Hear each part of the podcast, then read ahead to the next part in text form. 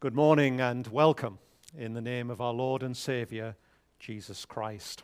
If you would turn to the bulletin, you will see there are two printed announcements.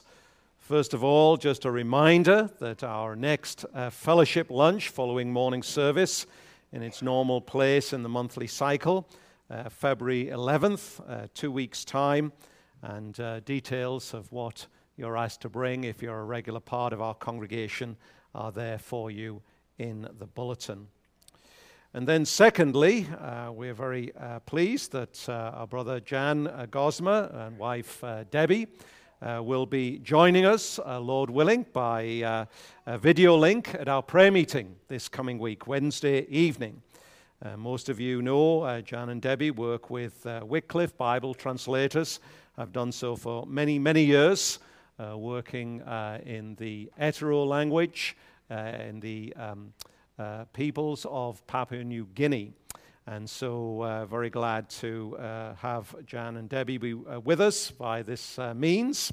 And they'll be giving us an update report, and then we'll be spending some time in praying for the particular needs of that ongoing work. So, Wednesday evening, uh, please make every effort, if you're able, uh, to be with us uh, as we not only pray each week for the needs of our own assembly, but also we seek to pray for uh, the uh, worldwide church of the Lord Jesus Christ and the great uh, extension of Christ's kingdom, even as he has promised to do through his word, and in particular here through the translation of the word into the Etoro language for this people group in PNG. So that's Wednesday evening. So, with all of those announcements made, let us now prepare our hearts to worship God.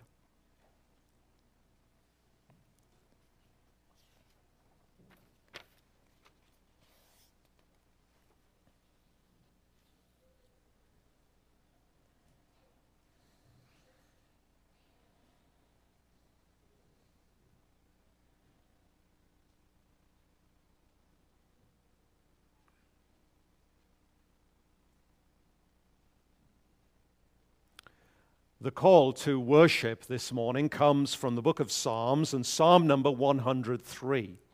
Psalm number 103 and reading verses 1 through 5. This is the word of God. Bless the Lord, O my soul, and all that is within me. Bless his holy name. Bless the Lord, O my soul and forget not all his benefits, who forgives all your iniquity, who heals all your diseases, who redeems your life from the pit, who crowns you with steadfast love and mercy, who satisfies you with good, so that your youth is renewed like the eagles. Amen and so far God's holy, inspired, and inerrant word.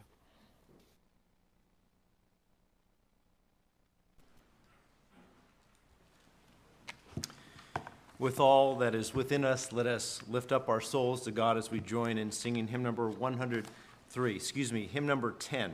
O come, my soul, bless thou the Lord thy Maker. Number 10. If you're able, please stand to sing.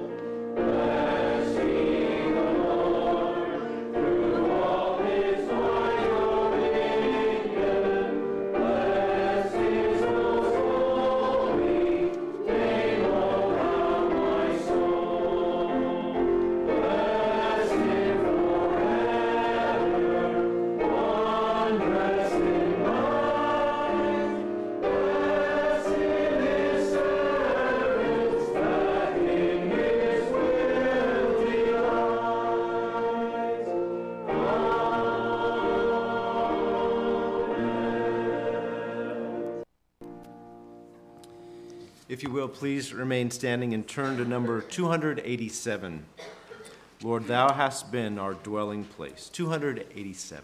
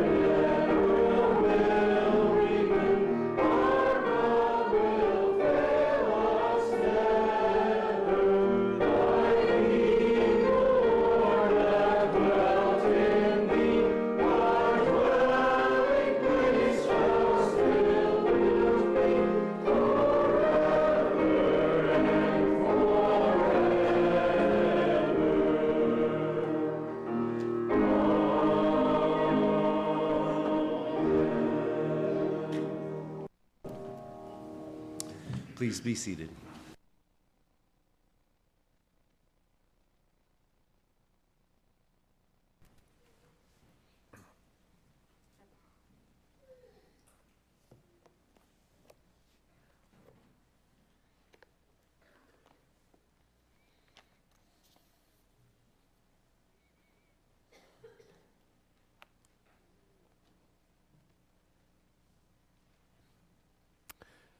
And now let us come to God in prayer. Let us all pray.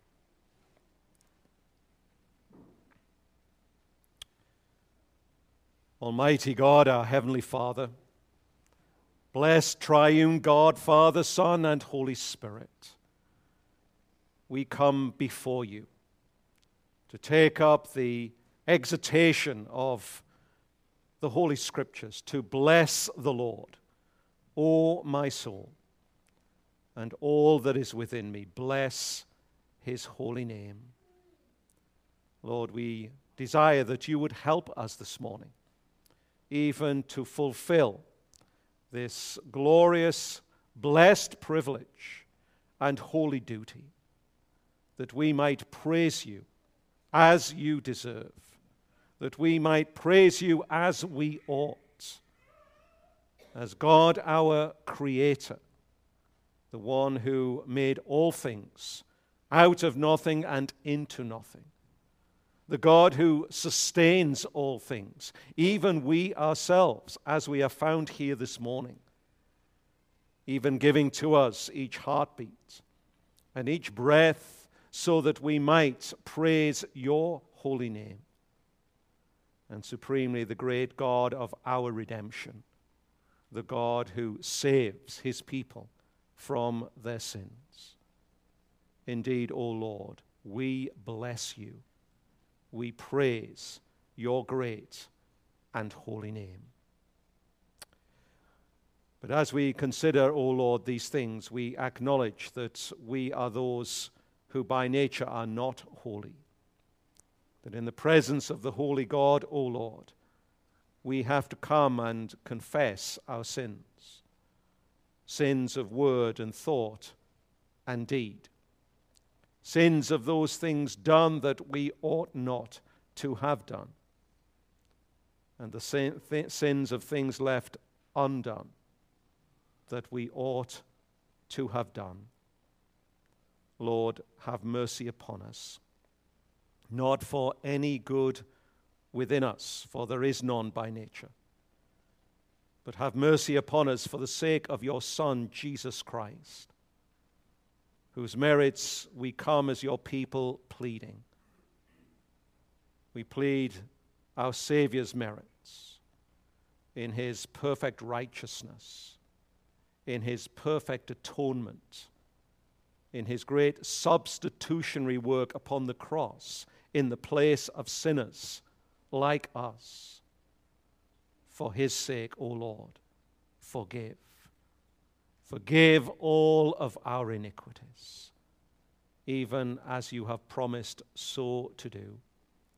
Remove our sins, we pray, even as far as the east is from the west. Our Father, then we come with our prayers of thanksgiving. We are thankful for your mercy and grace, which has sustained us in this past week, even through many trials and tribulations. We thank you, O Lord, for your temporal gifts, even as you provide each day our daily bread. Lord, you have been good to us. Indeed, as we have sung, you have been our dwelling place through all and every generation of your people. You are a faithful God even seeing us in all of our need and pitying us and supplying according to your superabundant grace. And for this, we give you thanks. Our Father, we come with our prayers of petition and intercession. We pray again for this world in all of its need, in all of the troubled spots, in all the places of warfare and strife where there is tension and uncertainty. Lord, have mercy, we pray. We ask that you might be pleased to restore greater measures of civil peace and order where such is lacking today. But more than that, O Lord, we pray that you would send the great message of your gospel, even that, O Lord, which accomplishes peace between men and God and then between man and his fellow man. Lord, have mercy. Lord, we pray for our own nation.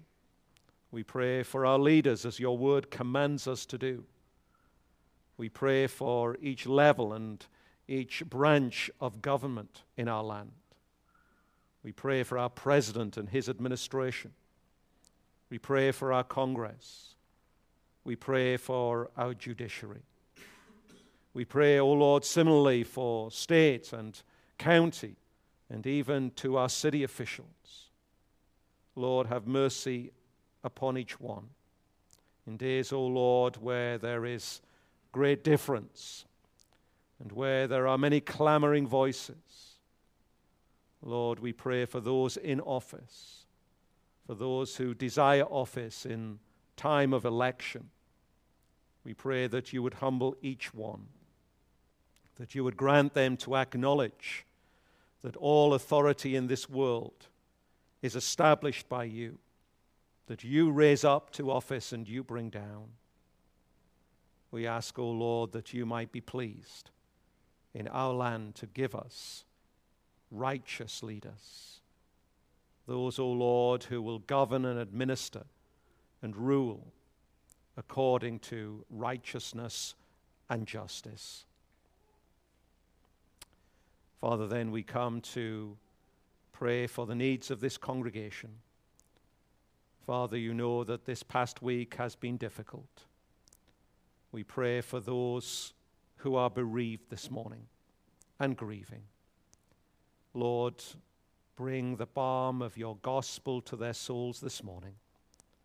Lord, we rejoice in the passing from this life even into the life to come for our sister Thelma. We thank you, O Lord, that even this very morning she sees her Savior face to face. She knows that reality, O Lord, of that which we only apprehend yet by the eye of faith. That to be without of the body is to be home with the Lord. And so, O Lord, we pray that you would comfort our hearts this morning in the reality of your fulfilled promise. Lord, grant that we might be able even to rejoice in this great truth. And yet, O Lord, we know also the reality of temporary parting and the sorrow that it brings. O Lord, your words, your apostles, Christ Himself acknowledged the reality of bereavement and sorrow, even at the parting of loved ones who were in the Lord. And so, Lord, we pray that you would comfort this morning and enable the family, O Lord, to not grieve as those who have no hope. Even as the family of the church here, we do not grieve as those who have no hope. But we believe, O Lord, that when our Lord Jesus returns, he will come with his saints, those who have died in Christ. And we know, O Lord, that such is our sister with the many, many who are now the church triumphant. And we look forward to that day, O Lord. We look forward with eager anticipation. Whether you might have called us home before that great day, and we are those who come with Christ in the glory, or whether we are those yet alive at that great day, and who then will be caught up to be with the Lord forever and ever, being transformed, even in glorification to be in the likeness of our Savior. Lord, may such things fill our hearts and minds this morning. May we, as your word exhorts us, encourage each other with these words. And Lord, for all who grieve, for all who are bereaved, Lord, whether the death may have been recent or the time has begun to pass, Lord, you know. And we pray that even as with this death, it may have brought back to mind, O oh Lord, the death of other loved ones and for other families. Comfort today, we pray, even by the ministry of your Spirit, even through your holy word. Father, then we do pray for those who are sick and sorrow, sorrowing. We remember those, Lord, who have a variety of afflictions. Lord, whether it be ourselves or whether it be our loved ones. Lord, you are the great physician of body and soul. We think in particular of Charlotte again and pray for her. We thank you for what has been accomplished already by your kindness and goodness in her recovery from recent surgery. But we pray on, O Lord, for these infections and ask that you would show mercy and that they might be treated quickly and effectively. Give wisdom, O Lord, to doctors and nurses responsible for her care. We remember again the family. We pray for Mark and Nicole and the children. We pray that you would sustain them, O Lord, even through this long trial. May they know the balm of your gospel even today. Lord, for other family members, for other friends, for others, they may be in a variety of relationship to us, whatever the circumstance, O oh Lord. You know all the details. We pray that you might bring relief from present suffering, if you so please and see fit and that in the meantime, in which you have appointed such trial, we pray that you might grant your grace. For those who may not know you, O Lord, we pray that these trials may be sanctified to them, even to turn them to your Son, Jesus Christ. May they run to the Savior even in the day of opportunity. And so, Father, we commend ourselves to you. You see us all here. Whatever our needs may be, many as they are for each one of us. Hear us, pity us, we pray. Forgive our sins for Christ's sake. Amen. For the consecutive reading of God's Word in the New Testament, we turn again this morning to Luke's Gospel and chapter 3. Luke's Gospel, chapter 3, commencing to read at verse 21 and reading through verse 38.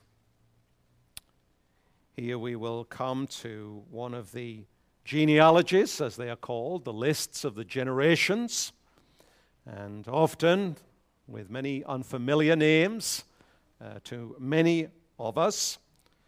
But do not allow that to put you off as we read these names. Don't tune out. Um, these were real people, real time, real space.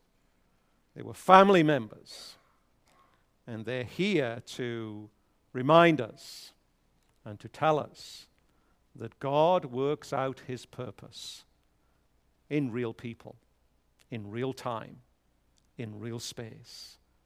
And that is one of their main purposes of being recorded here in Holy Scripture. So let's turn to Luke chapter 3 and read verses 21 through 38. Would you please rise if you are able?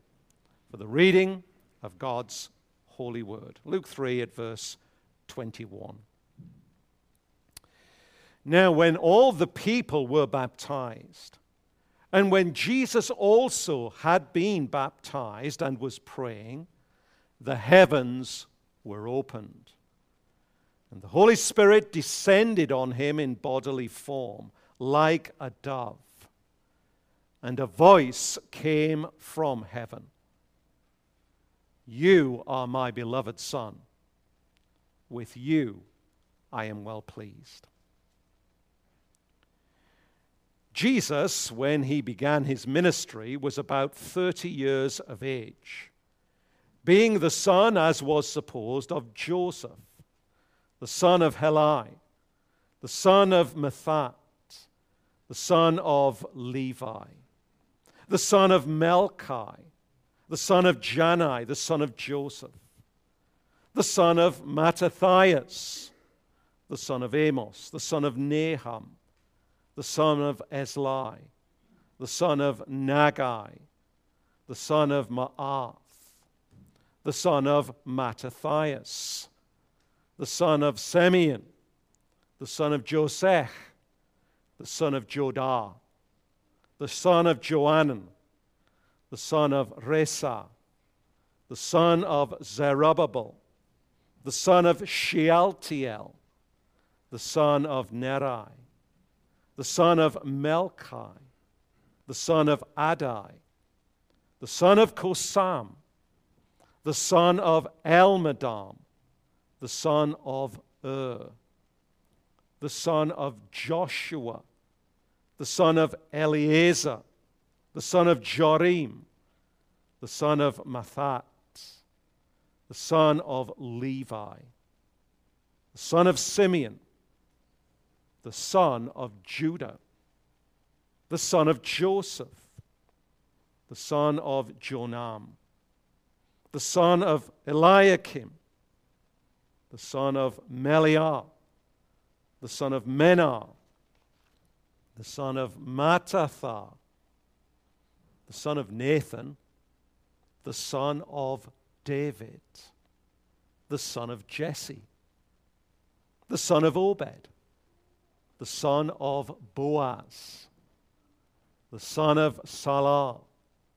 the son of Nahshon, the son of Amminadab, the son of Admin, the son of Arni, the son of Hezron, the son of Perez, the son of Judah, the son of Jacob, the son of Isaac, the son of Abraham, the son of Terah, the son of Nahor, the son of Serug, the son of Reu, the son of Peleg, the son of Eber, the son of Shelah, the son of Cainan, the son of Arphaxad, the son of Shem, the son of Noah, the son of Lamech, the son of Methuselah, the son of Enoch, the son of Jared, the son of Mahalalel, the son of Cainan, the son of Enos, the son of Seth, the son of Adam, the son of God. Amen. And so far, God's holy word. Please be seated.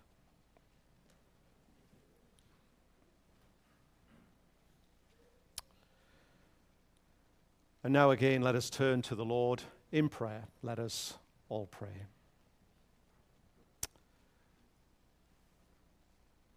Our Father in heaven, we are thankful to be counted amongst the people of God, even as we have read of so many here of the saints of old in the genealogy of our Lord Jesus Christ according to his human nature.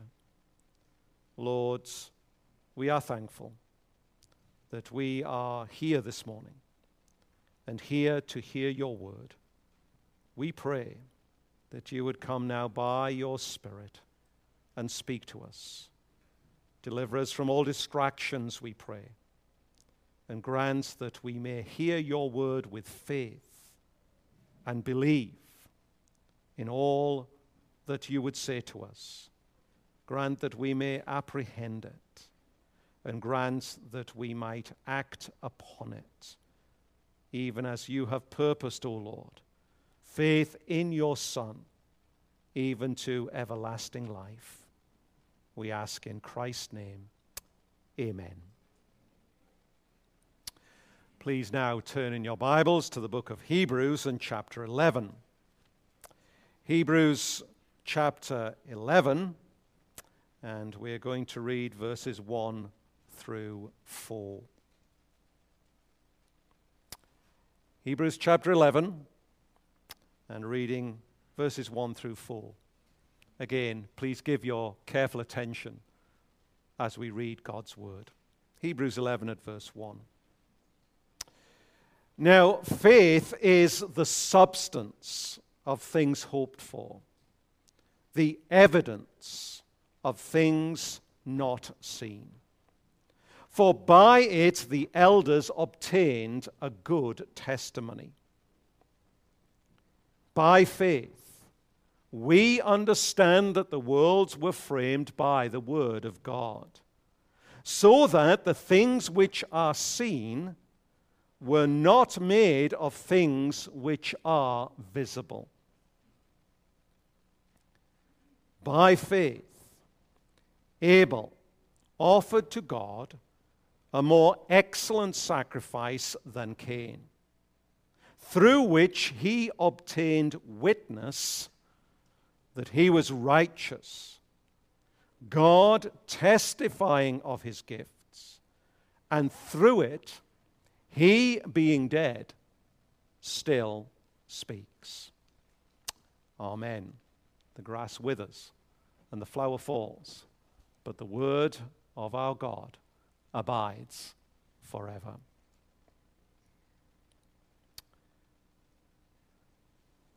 The Christian life is a life of faith. We began last week's Sunday morning sermon with that sentence we begin it again this week. The Christian life is a life of faith. Faith is the instrument by which we receive the benefits of Christ's saving work.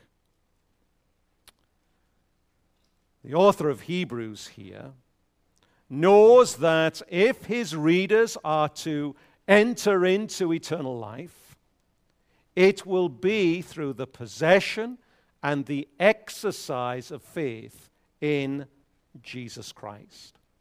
He makes that clear in chapter 10 and verse 39.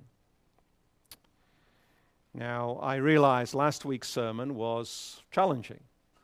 It was a little heavy by way of having to deal with details, both in the meaning of the words that we have in the first two verses, what we call our work of exegesis. What does it say?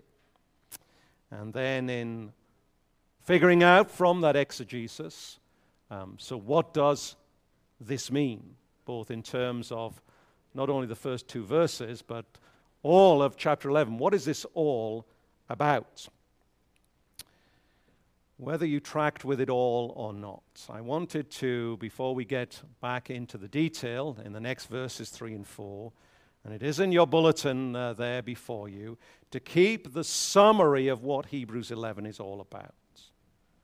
Now, you may take time to go back over last week's sermon if you so desire, to think more carefully, to chase down what do these words mean, to consult a uh, good lexicon, and so on.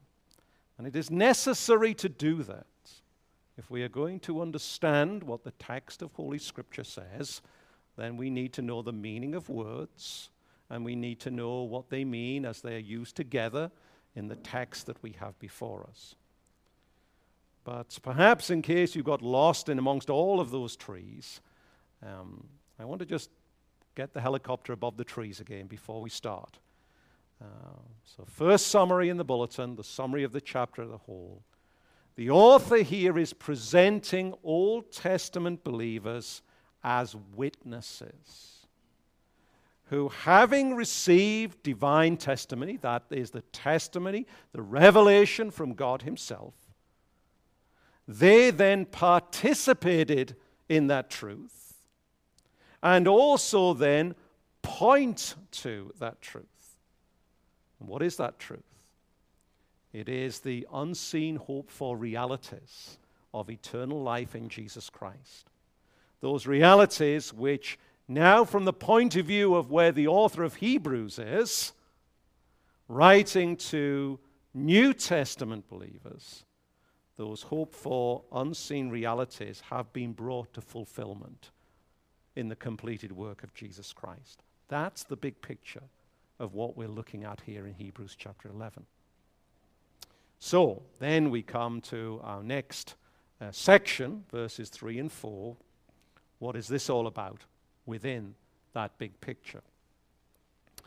Well, here in verses 3 through 4, the author begins with the creation of the world and then turns to the first of the Old Testament witnesses he cites, Abel, uh, as he begins the list of testimony, the list of witnesses from the Old Testament believers. We're going to think about three things. First of all, by way of review again, to set context so we can uh, move forward consistently, uh, we're going to think about that characterized faith and testimony. We're going to revisit that very briefly. And then, secondly, as we come to verses 3 and 4, we're going to start with a properly understood creation. And then, thirdly, we're going to think about this first witness from the Old Testament, Abel. So, characterized faith and testimony revisited, a properly understood creation, and witness Abel. So, let's set our context again, our background. Characterized faith and testimony revisited, verses 1 and 2.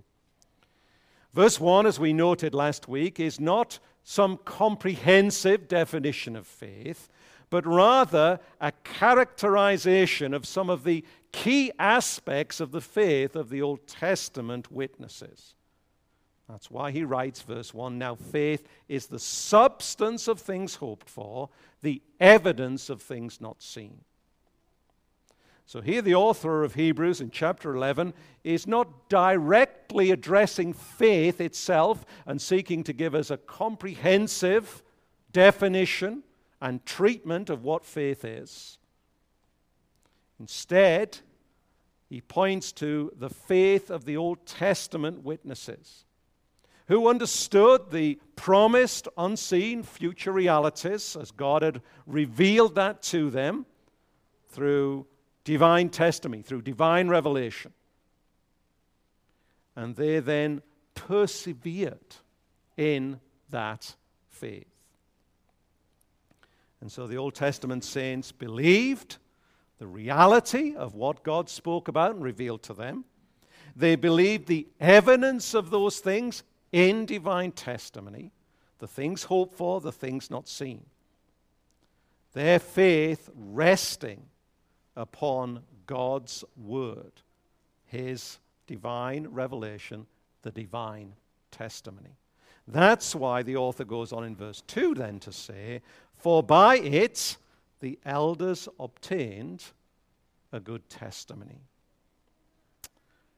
New Testament professor Steve Baugh says, if we were to expand verse 2 by way of, um, as it were, a paraphrase, an unpacking of it, he says we could express it like this For in connection with their faith, God testified of the invisible objects of hope to the saints of old.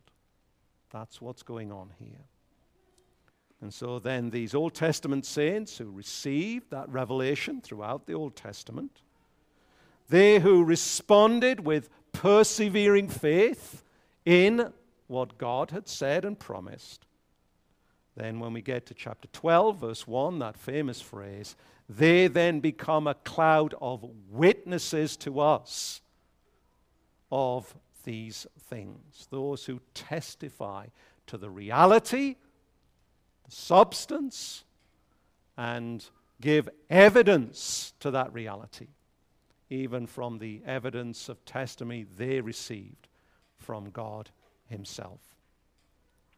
Well, with that background and foundation set, Let's come then in the second place to a properly understood creation, verse 3. Having set the, the background, verses 1 and 2, the author then turns to Genesis chapter 1, as we would say, and to the account of the creation. Belief in God as creator is foundational to the faith that is characterized in this chapter. These two things are inextricably linked together belief in God as creator, and that faith which is characterized throughout Hebrews chapter 11. That's why we read in verse 3 by faith. We understand that the universe was created by the Word of God so that what is seen was not made out of things that are visible. Now, the author's point here may seem a little obscure at first. Um, why does he speak about creation before he launches into the testimony of all the Old Testament witness saints? Why doesn't he just go straight to Abel and then to all the ongoing uh, witnesses that he cites. Why does he start with creation here? Well, though his point may seem a little obscure as to why is he doing this, it is one that is very relevant for us today, as it has been down through all generations. The nature of this universe in which we live, as we think about the creation or the beginning of all things, where did all this come from? How did it arise? When we think about those things, the author is telling us that it cannot be explained by evidence that is only and simply available to our outward eye, to that which we see and experience in this world. In other words, what he's saying is without faith, we cannot satisfactorily explain this universe, this world in which we exist. It's by faith that we can do that. Now, you don't have to talk to people in our day and generation for very long asking the question so, where did we come from? How did all this arise? Um, whether you look at the sky and the glory of the day, with the, su- with the sun at its height at noon, or whether you look at the glory of the stars at night, as you realize that we seem so small and insignificant um, in one planet, in one solar system, in the millions of galaxies. Where does all this come from? How did it arise? You don't have to talk long to people about those kinds of things before it becomes very clear very quickly that we live in a time and a day that's committed to thinking about those things, the universe and its origins, the history of all things that we can see, that excludes God. You might get an answer, I don't know. But what I do know is it's not God. You might get all sorts of other explanations and views and theories. But it's not God. That's the day and age in which we live, isn't it? It's particularly evident when we talk to people in our day and time, when we ask them then to give some explanation. So, how did all this begin? Where did it come from? One of the most popular answers today is what is called the Big Bang Theory. You may have heard of it. Uh, without us being astrophysicists and knowing all of the technicalities of the science that is associated with that theory, um, it generally and simply says to people like you and me who are not great experts in astrophysics it basically says that this universe was caused by some massive outward explosion of an incredibly dense mass. Somehow, someway, there was this mass, this dense mass, and somehow, someway, it exploded. And we now have what we have. Well, even just saying it as simply as that um, I'm sure there are many questions occurring to you as they occur to me. Um, perhaps the most fundamental question is this Well, what caused it, though? Where did that mass come from? And what caused it to explode? And what caused the result of that to be the glory of the heavens and the earth that we see? And what is very ironic is that those kind of questions, many, if not most, scientists leave unanswered. They do not have an answer to that. Why? Because of what it says here in the scriptures in the book of Hebrews. Only faith provides an answer both for Christian and non Christian, for believer and atheist. The universe was formed out of nothing into nothing by the Word of God. But it's only by faith we believe that, by apprehend that. One commentator helpfully, I think, puts it like this. He says, quote, The non-Christian's faith is in the Big Bang. But the Christian finds the answer not in this kind of scientific mysticism, but in the Word of God. The universe was formed from nothing by the Word of God, who alone existed before creation. End quote. That's the truth. But as the author says, it is by faith that we apprehend that.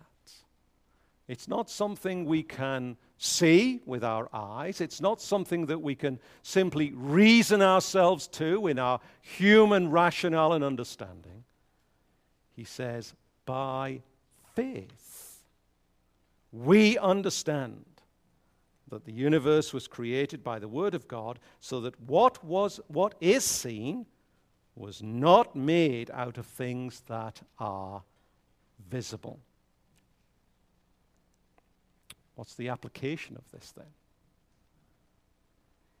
If God's word created everything out of nothing into nothing, now don't use that phrase as if that's a question.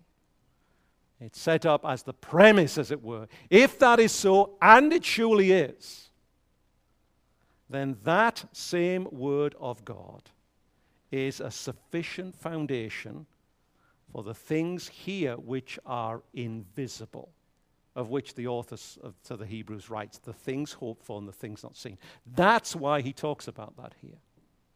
He doesn't just launch into um, a discussion theologically about creation. All of that is true. But he has a purpose in talking about that here. And that's its purpose, you see. The purpose is if God's word created everything out of nothing into nothing, as it surely did, then that same word of God is a sufficient foundation for the things hoped for and the things not seen. And ultimately, that's how we distinguish biblical faith from often what many people speak of and call faith today, that popular idea of faith. You know, the sort of thing that I mean, where people say, well, faith's just a leap in the dark, has no foundation. Or sometimes they say, well, it's simply blind trust, but it really has no basis. Sometimes they call it, well, it's just wishful thinking. That's how they often accuse Christians, isn't it? Their faith is just wishful thinking. They have no real foundation for knowing it is so. Or sometimes it's called just some sort of manifestation of having a positive attitude about something. But, you know, in your heart of hearts, you know it's at best, it's probably not true. That is not biblical faith. That is, might be what many people in this world call faith, but it is not biblical faith. What is biblical faith? That which Christians have received from God and exercise in perseverance. We believe the Word of God. We believe it to be that God breathed out revelation. This is who He is, and this is what He has done. And because of that, because the Word of God, we believe, is the Word of God who made all things, who upholds the universe by the word of His power. Remember, the author said that all the way back in chapter 1, verse 3. And it is the word of the God who will fulfill every word that He has spoken, particularly His words of promise concerning the things hoped for and the things yet unseen. You see, faith is not irrational. It's not a leap in the dark. It's not some blind trust. It's not just some positive thinking and attitude. Faith rests upon God's word, the word of the God who created all things, sustain all things, and will complete all things. That's why our faith is to feed upon the word of God. It is to grow strong in the Word of God. It is to rest secure in the Word of God and to bear fruit from the Word of God.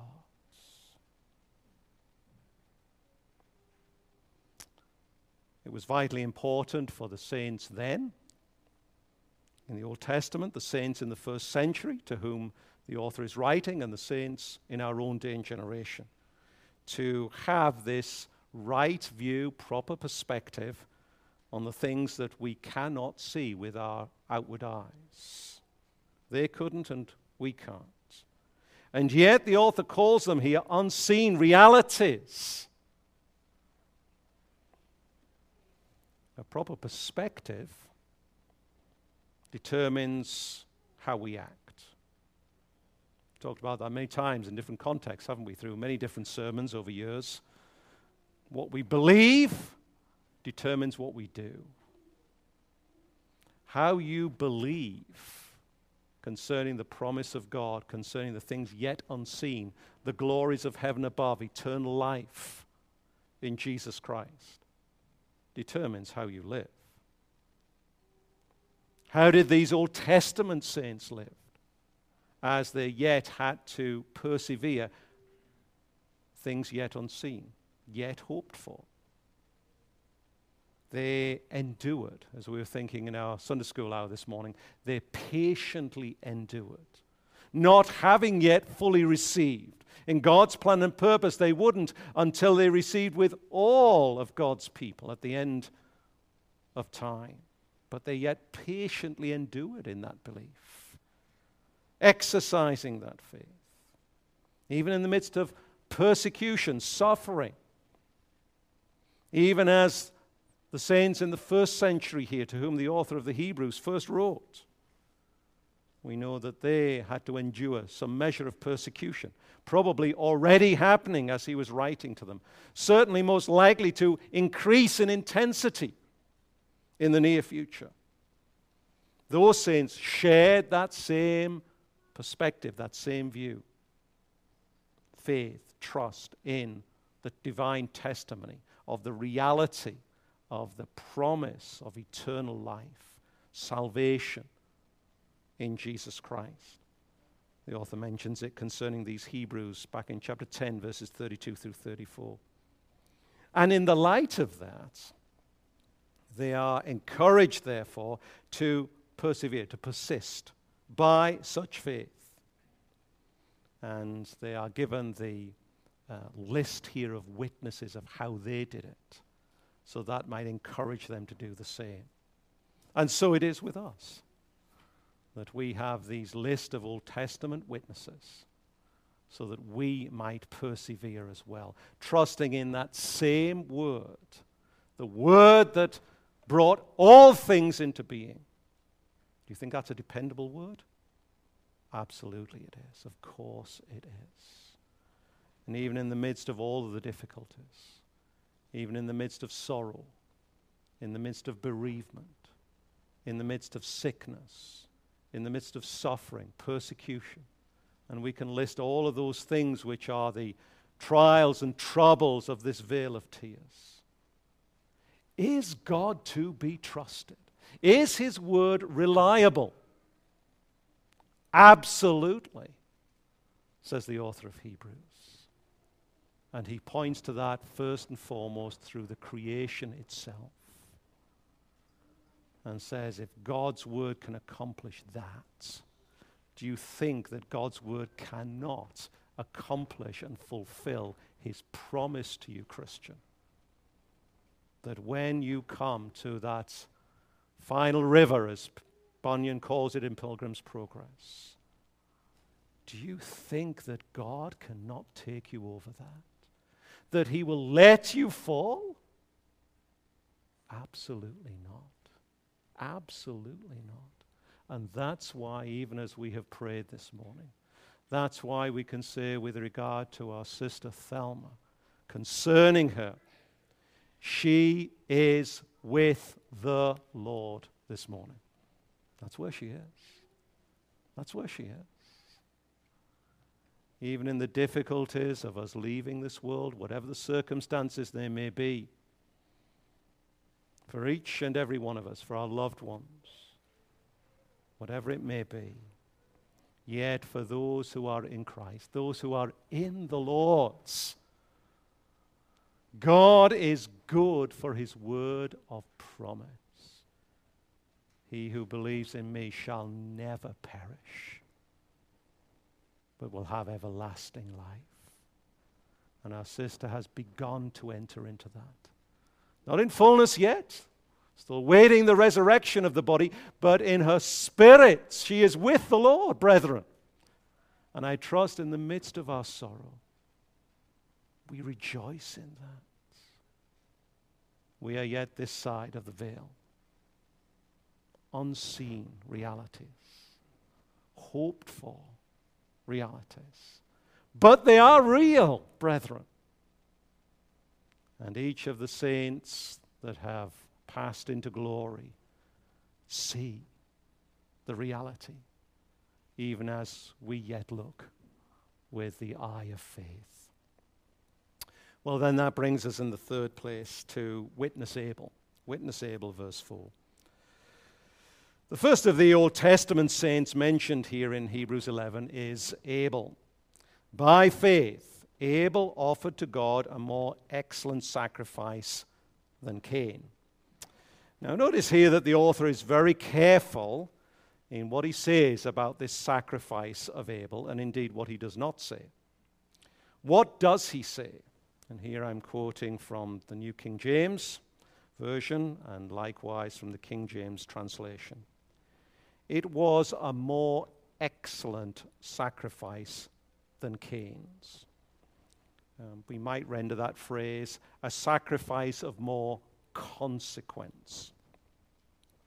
Now, again, here we have to do some work in the meaning of words.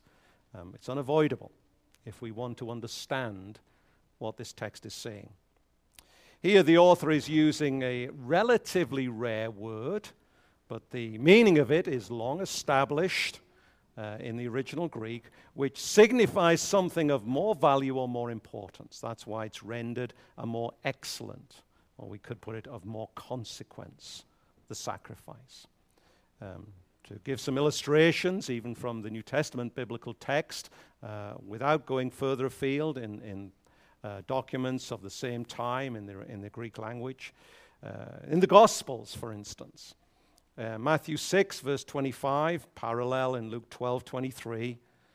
Um, Jesus says, Is not your life more than food, and your body than its apparel? And there, that's the same word. And clearly, the understanding there, the meaning there, it is of more value, right? It's of more significance. Um, what our Lord says makes no sense comparing our life with food, your body with clothing, if the meaning of the word is not more valuable, of more significance, of more consequence. Likewise, later on in the Gospel, Matthew 12, 41 through 42, parallel Luke 11, 31, 32. Jesus again says, And behold, something greater, something more than food, uh, something more than Jonah is here with you. Comparing the prophet Jonah to himself. In uh, the parallel in Luke, he compares himself with Solomon. A greater than Solomon is here. Now, again, that makes no sense in our Lord's words unless the meaning is of greater value, of greater significance. Christ to Jonah, Christ to Solomon. And so the rendering here of more excellent, more consequence um, is the correct one. You may see in other uh, translations, uh, they've rendered it more acceptable. Uh, you find that in the ESV, uh, sometimes in the RSV too, NRSV. Um, but that rendering has no basis. You can go and look it up in, in the best lexicons. You will find no uh, basis for rendering it that way. Um, there is a word in the Greek to, to do exactly that. It's not the one the author uses here. We won't go too far down into the details of language study here. Um, but you just need to know that um, there's no established use of that um, in, in the text, and there is a perfectly good word to say that if you want to say it, and that's a different word. Some of the other translations uh, use the word better. Uh, they say it's a better sacrifice um, rather than something more turning value or whatever. Um, that's not as bad a rendering, but it does tend to push us in the direction of saying, well, there's something of great significance and value in the sacrifice itself compared to Cain's. So, making an absolute contrast between Abel's sacrifice and Cain's sacrifice. Uh, you'll find the New American Standard translates it that way, so does the NIV. Um, it tends to push you in the direction of saying there's something inherently valuable in Abel's sacrifice. Um, but elsewhere, the book of the Hebrews um, makes clear that that is not the case. the only sacrifice that has intrinsic value in and of itself is not any offering of the blood of bulls and goats and lambs under all of the administration of the old covenants, but rather the only sacrifice with intrinsic value, value in and of itself, of course, is the great sacrifice of Christ. And the author has said that over and over again. That sacrifice is the one which is better by far. You remember he says that back in Hebrews 9 verse uh, Hebrews chapter 9 verse 23. He'll say it again when we get to chapter 12 verse 24. Why? Because it alone can cleanse the conscience of those who seek to approach God. Hebrews 7 20 through 22. Hebrews 9, verse 9, verse 14. Hebrews 10, verse 22. We can go on and on and on uh, with the testimony of the author to the Hebrews about the sacrifice that has intrinsic value. Value in and of itself is Christ's sacrifice and not any of the other sacrifices under the Old Testament. They pointed to this sacrifice, the one that does have value. So Abel's sacrifice was only of more value than Cain's in the sense that it was a testimony. It pointed to the great sacrifice of which the author in the Hebrews here has been talking again and again and again. That's why I think it is much better to render it as the NKG, uh, New King James does, a more excellent sacrifice, or sometimes more literally, a sacrifice of more consequence. Now, this way of then understanding verse 4 that Abel's sacrifice was of more consequence than Cain's guards against misunderstandings, speculations, even, um, that come whenever perhaps we read uh, Genesis uh, chapter, chapter 4. Um, if you read that passage, um, particularly maybe as you read it in home, uh, in family worship, uh, children will begin to have all sorts of questions. Well, what was the sacrifice? And, you know, what was the significance? And why was this more significant? And, and, and sometimes we just simply have to say the text does not tell us all the answers we may have. This is another one of those examples where we may have curiosity about all sorts of things, but, but God has not seen fit to tell us certain things because they're not important to the point that's been made. And we simply have to um, uh, satisfy ourselves. God knows best in these things, uh, even over above our curiosity. But it's not inappropriate to ask the question well, what made Abel's sacrifice then more excellent? If the Hebrew, writer to the Hebrews says that, then why? What was it that was more excellent about it? What made it more consequential than the sacrifice of Cain's? Well, first of all, the, what the author tells us here, it was offered in faith. Abel, by faith, whereas Cain's was not. But even there, we have to be careful. Yes, Abel's sacrifice was offered by faith. But it is not just faith in and of itself. Faith always has to have a, an object, as we say, faith in something. That's why it is at best very sloppy language to say, I'm saved by faith. You are not saved by faith. You are saved by faith in Christ. You see, faith has to have an object. Faith in what? You see. You're not saved by the faith, you're saved by faith in Christ, who is the Savior of all those who put their trust, who exercise faith in Him. Here in the context, we want to say faith does not again carry some intrinsic power in and of itself. Abel was not just saved by some definition of faith, some trust. He was trusting in what? In the Lord, who had revealed to him, even as it had been revealed from the very beginning, Genesis 3:15, God was going to send the seed of the woman to be the savior. That's what he had faith in in the Lord, in the Lord's word. That's why by faith he offered sacrifices to the Lord. You see, it's really important here that we grasp this. Because when we fast forward here to the time of the Hebrews, if it's just you have to have faith, well, then these Old Testament saints, well, they could say, well, well we do have faith, right? Um, we've been exercising faith in all of the temple worship as it's been established under Moses to offer the blood of bulls and goats at all of the established times and places. We have faith because we do this. One commentator puts it like this Faith does not carry some intrinsic power to consecrate any arbitrary gift we might devise into an acceptable service to God. If it could, the original hearers of Hebrews could rightly respond to the author's epistle by claiming that they were turning in faith to the Levitical sacrifices.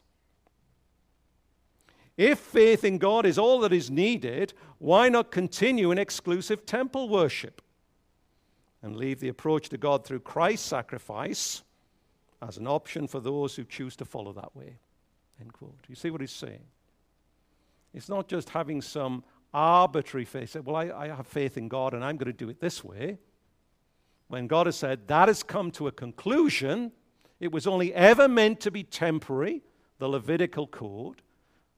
Now the reality is the fulfillment in Christ, and it's in Him and in Him alone. That's the only way. They couldn't sort of say, well, I would like to have faith in something else. I'm going to say it's faith in God, but I'm going to do it this way. No, no, no. Biblical faith, again, the foundation of it is God's word, what He has said the oath bound testimony of the Lord. And that's why the author of the Hebrews again and again was saying to these people, you can't turn again and go back to something which God has now said is obsolete. It was good for the time it was given and for the purpose it was given for. It was preparatory. But that now has all passed away with the coming of Jesus Christ. Faith now is in the Son and in no one else if you would be saved. So, Abel's sacrifice here in verse 4, Hebrews 11, can only be regarded as a more consequence than that of Cain because through faith he received that divine testimony to his righteousness as he trusted in what God had promised to do in sending the seed of the woman even as was expressed that faith in the offering of his gifts. That's why he goes on to say, look what the verse says clearly, carefully. By faith, Abel offered to God a more excellent sacrifice than Cain, through which he obtained uh, witness that he was righteous, God testifying of his gifts. Why was he righteous? Not in and of himself but because the righteous shall live by faith. That's what the writer of the Hebrews has just said back in verse 38 of chapter 10. He's showing an example of that, a characterization of that kind of faith in the life of Abel. Of course, expressing what the prophet Habakkuk had said. Habakkuk 2:4, the just, the righteous shall live by faith.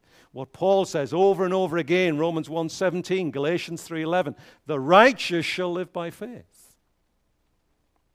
By faith Abel offered to God a more excellent sacrifice than Cain, through which he obtained witness that he was righteous, God testifying of his gifts. God bears witness to and attests to Abel's gift as being more valuable, more significant than Cain's, because it is a pointer to the great sacrifice of Christ again, who would come in God's fullness of time in the future. And then, as we come to this last clause in verse 4, the author clearly points again to Genesis chapter 4, in particular verse 10 when he observes that Abel still speaks of these things even in death. Now, there is a significant difference here that we need to note very quickly. In Genesis 4:10, Abel's blood cries out to God from the earth as a cry for vengeance. Many of us will know that and will remember that. Vengeance against his uh, murderer, his brother Cain, which God duly executes um, by pronouncing judgment on Cain, verses 11 and 12.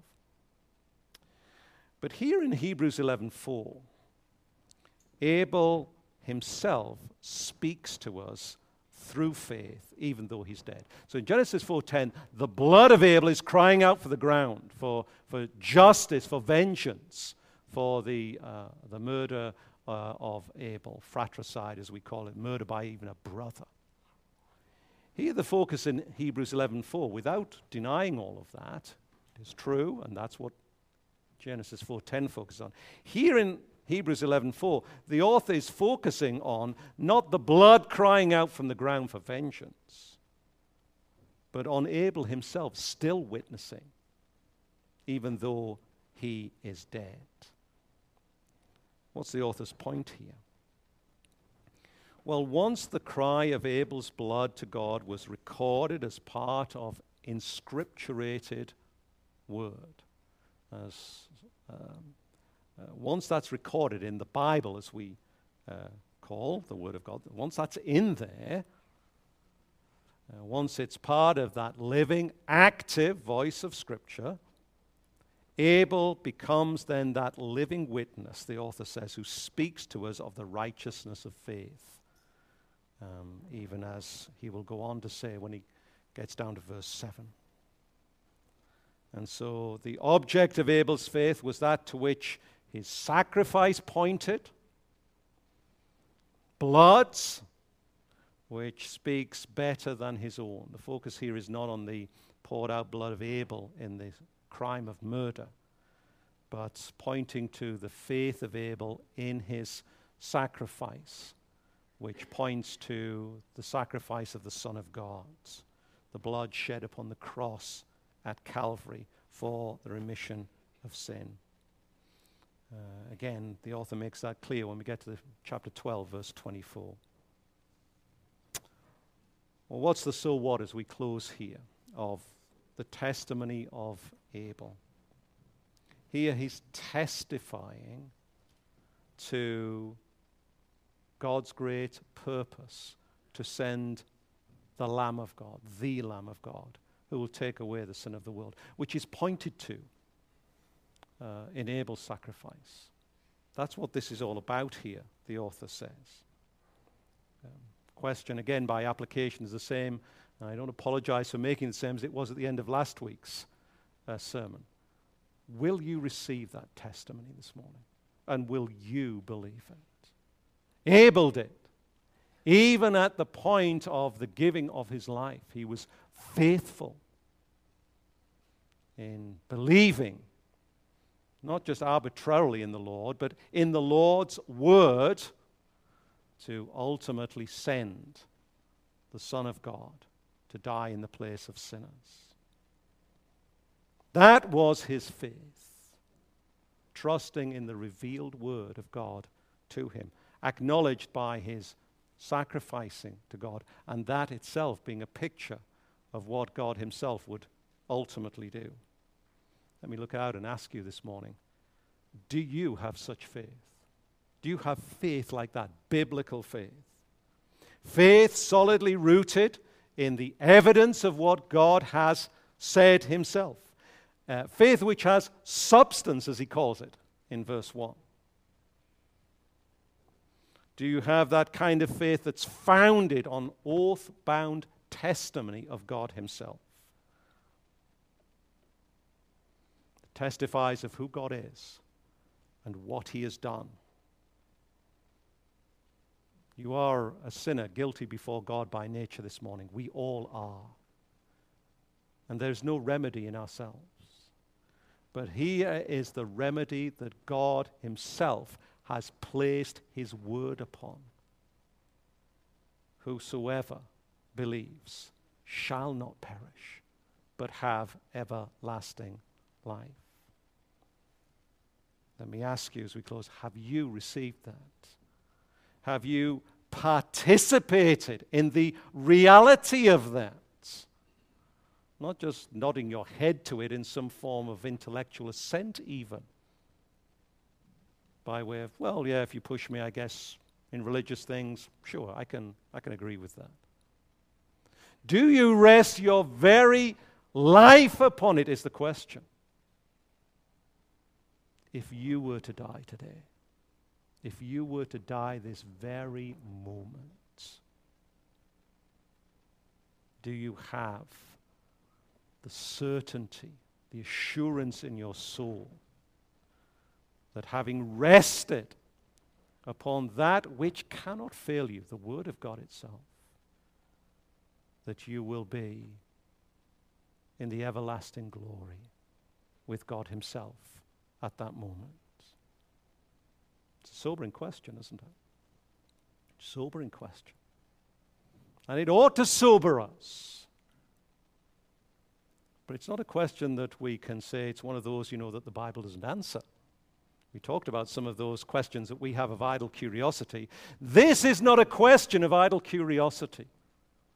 This is a question of ultimate life and death, of ultimate eternal things.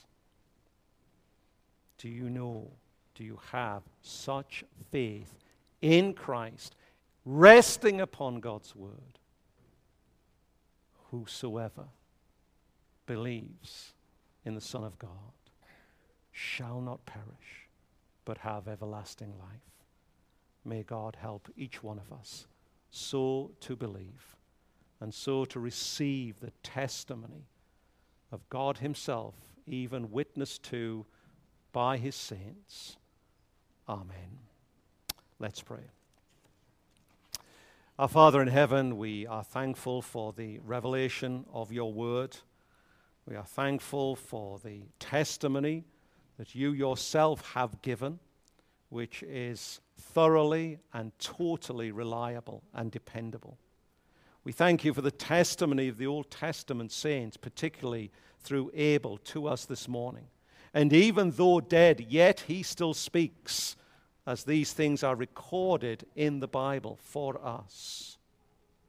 Grant that there be not one among us this morning who has not such faith. Grant that gift to each and every one, not to rely upon themselves, not to seek to give explanation of this world and its existence by some means of their own fallible reason but to accept that all things that they can see with their physical eyes is because you have spoken it into existence.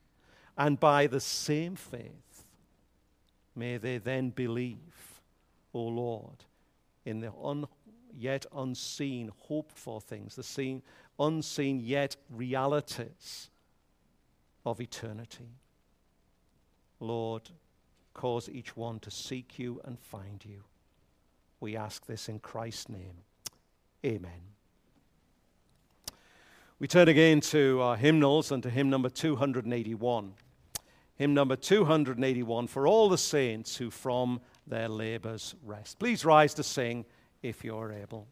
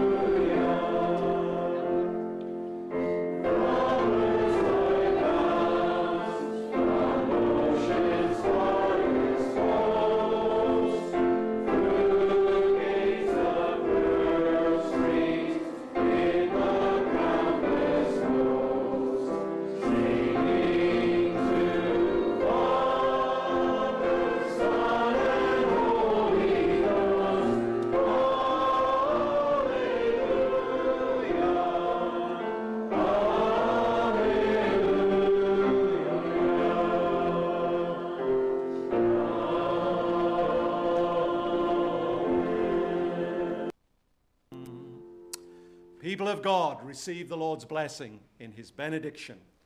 The grace of our Lord Jesus Christ and the love of God and the fellowship of the Holy Spirit be with you all. Amen. Go in the Lord's mercy and peace.